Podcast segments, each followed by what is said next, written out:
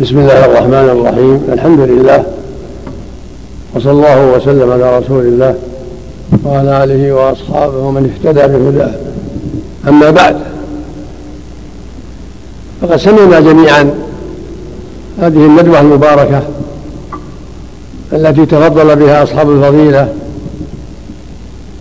الشيخ محمد بن بكر السبيعي والشيخ سليمان والشيخ سعد بن ناصر والشيخ عبد العزيز الشثري في موضوع الحجاب، وقد أجادوا وأفادوا جزاهم الله خيرا. قد أجادوا وأفادوا وأبانوا ما ينبغي بيانه في موضوع الحجاب، ورضوا كما ذكروا جزاهم الله خيرا. فالواجب على جميع المسلمين العناية بالحجاب والحذر من ضده، فإن ضده يفضي إلى شر كثير ومفاسد كثيرة وعواقب وخيمة. ويكفي في هذا قوله جل وعلا: وإذا سألتموهن متاعا فاسألوهن من وراء حجاب ذلكم أطهر لقلوبكم وقلوبهن.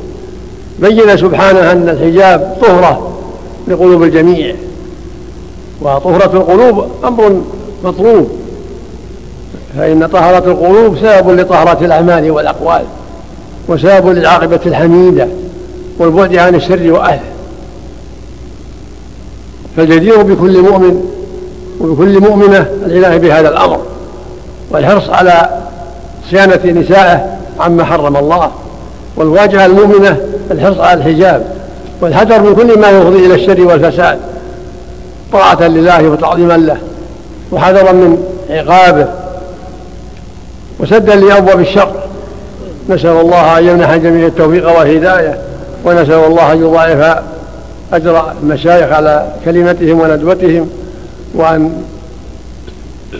يجزيهم عما قدموا خيرا، وأن ينفعنا جميعا بما سمعنا، وأن يعيدنا وإياكم من مضلات الفتن.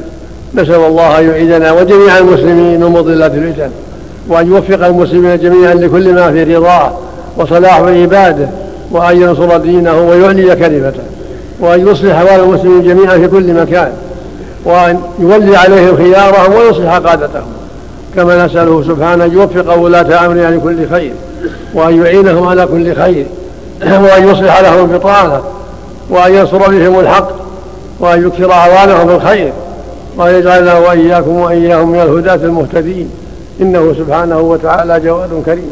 وصلى الله وسلم وبارك على عبده ورسوله نبينا محمد وعلى آله وأصحابه وأتباعه بإحسان.